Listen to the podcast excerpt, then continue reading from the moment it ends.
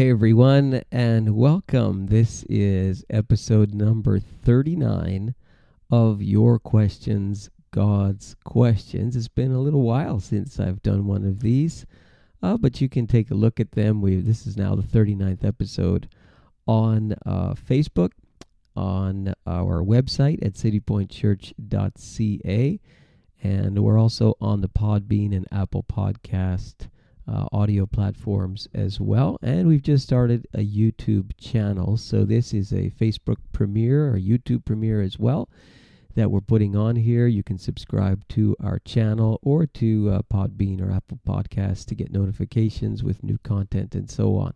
So this is episode, episode number 39, and I'm going to deal with a question that's very relevant for today because this is the day before the United States presidential election. So the question we're going to try to answer is who will win the election tomorrow, which is November the 3rd, 2020?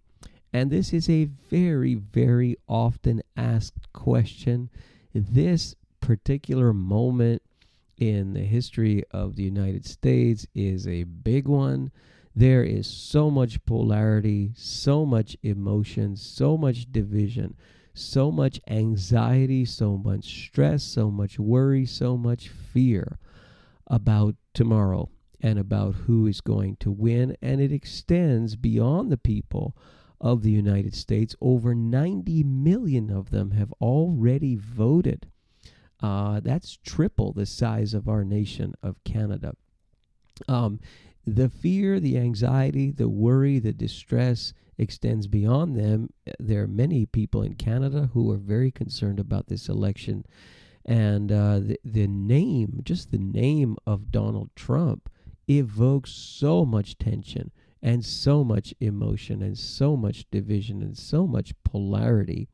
Um, it's it's quite something. So I've had many conversations I'm sure you have as well if you're watching this about this very subject. So we're going to try to answer this question uh, and see what the Bible has to say about it, okay?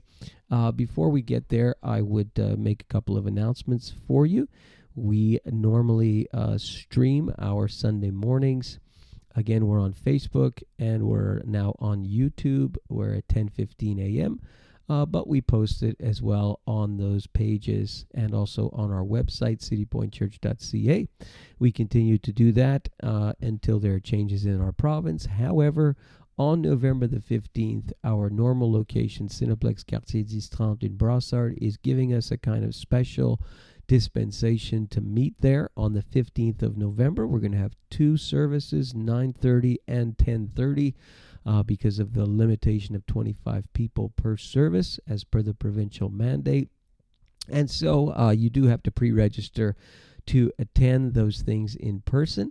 Uh, if you have received an email from me, it has all the information on how to pre register. If not, you need that email from me. Just text the key phrase reach the one with no spaces, reach the one to 514 900 0130. That's 514 900 0130. And I will get that email to you so that you can get on our list and also pre register for that service on the 15th of November. Now, uh, to our question who will win the election tomorrow? Um, a few observations before we get into the Bible. Uh, first and foremost, I have seen scores of uh, posts, blogs, articles, videos online about uh, supposed prophecy uh, with regard to who's going to win the U.S. presidential election. I've seen many uh, pastors, evangelists, teachers, um, so called prophets make statements, and all of them are consistent and they all are predicting that the current president, uh, Donald Trump, is going to win a second term. This makes me very, very nervous.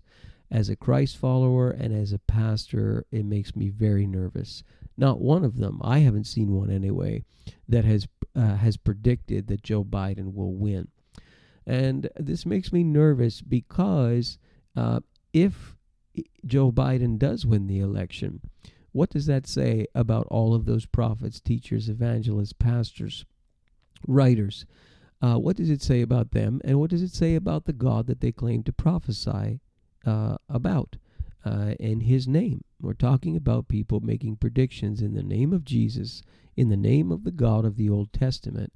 And if those predictions do not come true, that says something either about God, either God got it wrong, or the prophets got it wrong. But in either case, it still makes a bad uh, impression especially on those who are not uh, believers and so on. They're going to wonder, well, I guess your God doesn't know, or I guess your prophet doesn't know. Uh, so we've got to be very, very careful of this. Um, pre- predictions that are made in the name of Jesus that are false make someone a false prophet, and that's a very, very dangerous place to be. So I'm concerned about that because I see so many prophetic utterances. Not one of them talks about uh, Joe Biden winning. They all say that uh, the current president will be reelected. So that's a source of concern for sure. Um, second of all, uh, it, this particular president has had an enormous following, a strong support uh, by uh, evangelicals in the United States. And I actually uh, did a video on this and why is that? Um, and some of them have attempted to draw parallels with certain people in Scripture and the current president, specifically uh, the ancient Persian king Cyrus. And Cyrus was famous because Cyrus brought the Jewish people from uh, Babylon back to Jerusalem. And uh, Daniel was in that lot, and uh, he, the exiles, uh, when um, uh, the Babylonians conquered uh, Jerusalem and Judah, they they exiled people to Babylon. And um, Cyrus, the Persian king, famously brought them back. And um, so there's there's this supposed parallel that people are trying to draw uh, with the current president and the ancient King Cyrus. At one point, God actually calls Cyrus his anointed one, his Messiah, his Christ in the Greek, um, because he's going to bring the Jews back to their homeland. Uh, uh, someone in the U.S. has actually minted a coin with Cyrus on one side of the coin and the current president on the other side of the coin, as if to say that they're the same. Uh, there's a famous uh, cylinder that we found in archaeology uh, about Cyrus and his um, habit of doing this. He would do this with many nations, not only with the Jewish people. Uh, this is a very dangerous parallel to try and draw. We do not see uh, the current president bringing the exiled Jewish people back to Jerusalem. Uh, yes, he has made some pro Israel policy, uh, but that's not the same thing. And so there are people who have tried to draw this parallel, and this is an extreme. This is a dangerous way of interpretation and application of the text. It's a, a sort of a hermeneutic gymnastic that's being done there, and that can be a very, very dangerous thing. Thirdly, the the Bible does not specifically address the area of the United States of America, nor does it address Canada. It does not address us over here in our part of the globe because it was an unknown part of the globe at that time. Uh, the, the specifics in a geographical sense in the Bible do not extend to North America.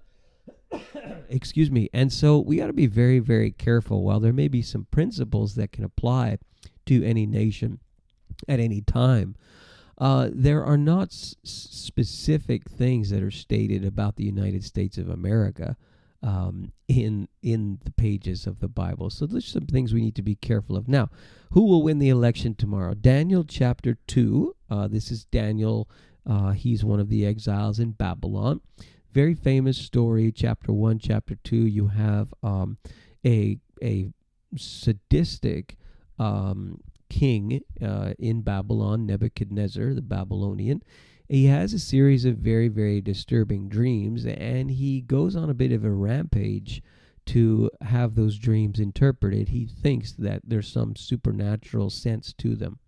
And so, uh, fast forward, Daniel's the only one who can figure them out, and he, uh, the king sets this incredibly high bar. He doesn't tell his interpreters what the dream is. He tells them that they have to tell him what his dream was, uh, and this requires a supernatural knowledge, uh, which of course Daniel ends up getting from God. And so Daniel's able to tell him what he dreamt, and Daniel's able to give an interpretation to the dream. And before he does that, he says uh, to uh, King uh, Nebuchadnezzar, this is in um, Daniel uh, chapter 2, and we're going to pick it up at verse 20. Okay, a little bit of Bible study for you here as we get into this. Um, and he says, um, Praise be to the name of God forever and ever. Wisdom and power are His. He changes times and seasons. He deposes kings and raises up others. He gives wisdom to the wise and knowledge to the discerning. This is kind of the uh, opening statements from Daniel before he gets into this dream. But look carefully at verse 21. He changes times and seasons. Some of you, you're getting your winter tires put on now. You know he changes times, he changes seasons, and in the same fashion, he deposes kings and he raises up others. He gives wisdom to the wise and knowledge to the discerning. What is Daniel observing? He is saying that God is, I'll use this term, sovereign. He reigns over everything. This is his justification, his foundation for what he is about to reveal to the king about his dream. But the principle, he deposes kings and he raises up others, is a principle that extends to the believing world. So at that time, the people who worshiped Yahweh, the Jewish people, or God fearing non Jewish people who worshiped Yahweh, but also even beyond the worshippers of Yahweh. Because Daniel is in front of Nebuchadnezzar, a definitely pagan king. Uh, and he is saying to a king, he deposes kings and he raises up others. So he's saying to that king, there is one greater than you who has the power to bring you down and to bring another up. What are you saying, Pastor? Are you saying that Trump is coming down and Biden's coming up? No, I'm not saying that. I'm saying that God is sovereign even over non believing kings, even over the non believing world. This is Daniel's premise as he's going to interpret this um, dream. Now, then, uh, we see this stated in other places in the Bible as well. Uh, I'll give you a couple here. Psalm 75, uh, 75th Psalm here, uh, verses 6 and 7. This is wisdom literature here. Uh, and so here's uh, it, sort of at the middle to the end of this psalm. No one from the east or the west or from the desert can exalt a man. But it is God who judges. He brings one down, he exalts another. Say almost the exact same observation about God from uh, the psalmist. This may well be, uh, sorry, this is Asaph who's writing here in this psalm, uh, number 75. And but the same observation as Daniel God brings one up, God brings another down. And remember, we're not talking about a democracy in the ancient world. You didn't have democracies. You didn't have millions of people lining up to cast their ballot in a democratic society. You had uh, these ancient kings. Basically, what they would often do is their firstborn son would be the next king, and so on and so on and so on. I mean, uh, in in the Jewish um, history, first king uh, was the kings would be anointed by God, but you see a lot of problems with the kings. If you look at the books of Kings and Chronicles, you see a big mess in terms of kings. I mean, uh, look at um, you talk about some of the first kings. You look at King Saul. Uh, you look at King Solomon. Um, problems. Um, so we, we've got to be understanding that today is not uh, 2,000, 3,000 years ago. Uh, they didn't have what we had today. We have the privilege of democracy and casting ballots. These people did not. And yet, they are told, yet Daniel is observing, even as he is in a pagan land with a non um, Hebrew king. He is observing. God brings one up, God brings one down. So the sovereignty of God extends to the believing world, those who follow him, and the unbelieving world, those who don't follow him. This is the premise. Am I saying that one of the presidential candidates doesn't follow God and the other one does? No, I'm making a general statement about an observation that Daniel made and that the psalmist Asaph made. Uh, another passage of scripture for you. I'll go there in my electronic Bible here. This is Romans chapter 13 and verse 1. Let everyone be subject to the governing authorities, for there is no authority except that which God has established. The authorities that exist have been established by God. This is the same observation that Paul is making, that Daniel made, that Asaph made, and Paul is in a context of the Roman world here. This is a letter to the church in Rome. You've got emperors who are definitely not followers of Jesus. They want people to worship them as God. You're not talking about democracy there. And yet, Paul is saying there is no authority except that which God has established. So the point being, He is sovereign over the affairs of those who love Him. He is sovereign over the affairs of those who do not love Him. How does He do that?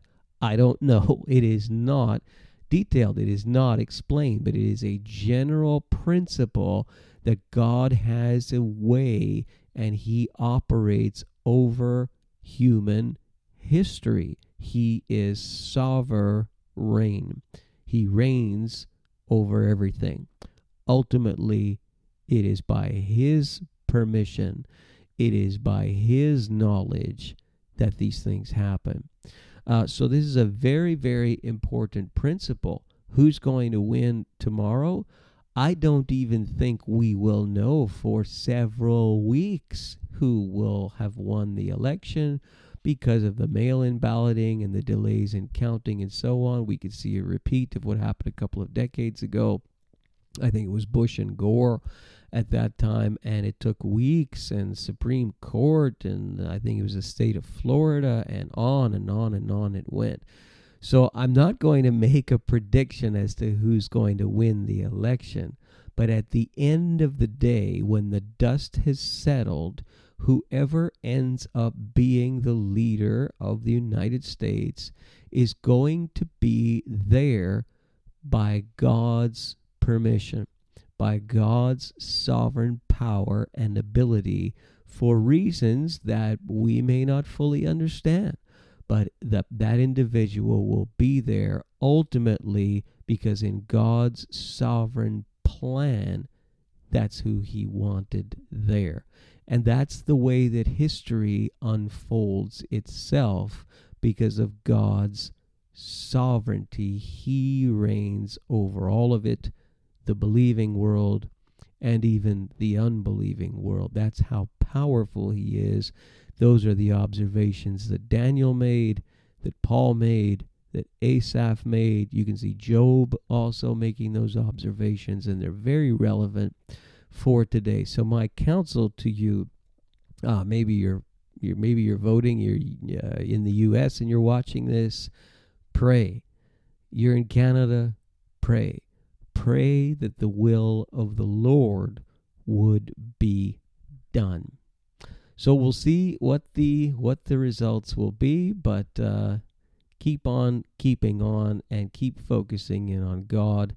He's the one who we need to be following in these strange, strange days. So until we meet again, either on Sunday or at another episode of Your Questions, God's Questions, God bless you.